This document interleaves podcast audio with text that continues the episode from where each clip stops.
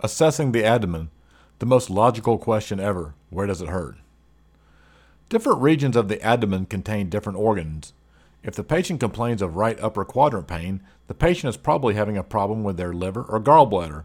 If the patient is having pain around their navel, the patient could be experiencing appendicitis. The basics of physical examination. When clin- clinicians don't know how to physically assess something, the basics of physical examination should always be considered. Inspection.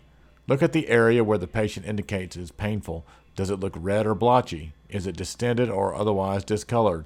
A normal finding would indicate the patient's abdomen is neither distended, rigid, or discolored. Palpation. Touch the area where the patient indicates it is painful. If the pain increases when it is touched, the patient is experiencing tenderness.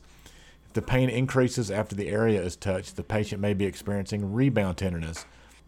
A normal finding would indicate a patient whose abdomen is neither tender or demonstrates rebound tenderness. Auscultation.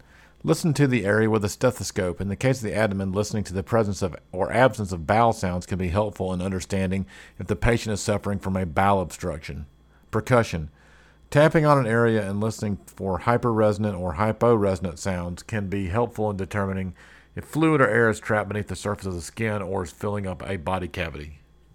Ask questions about additional symptoms. Additional finding that would support diagnosis or differential di- diagnosis could include nausea, vomiting, diarrhea, blood in the stool, blood in the urine, pain, signs of shock, fever.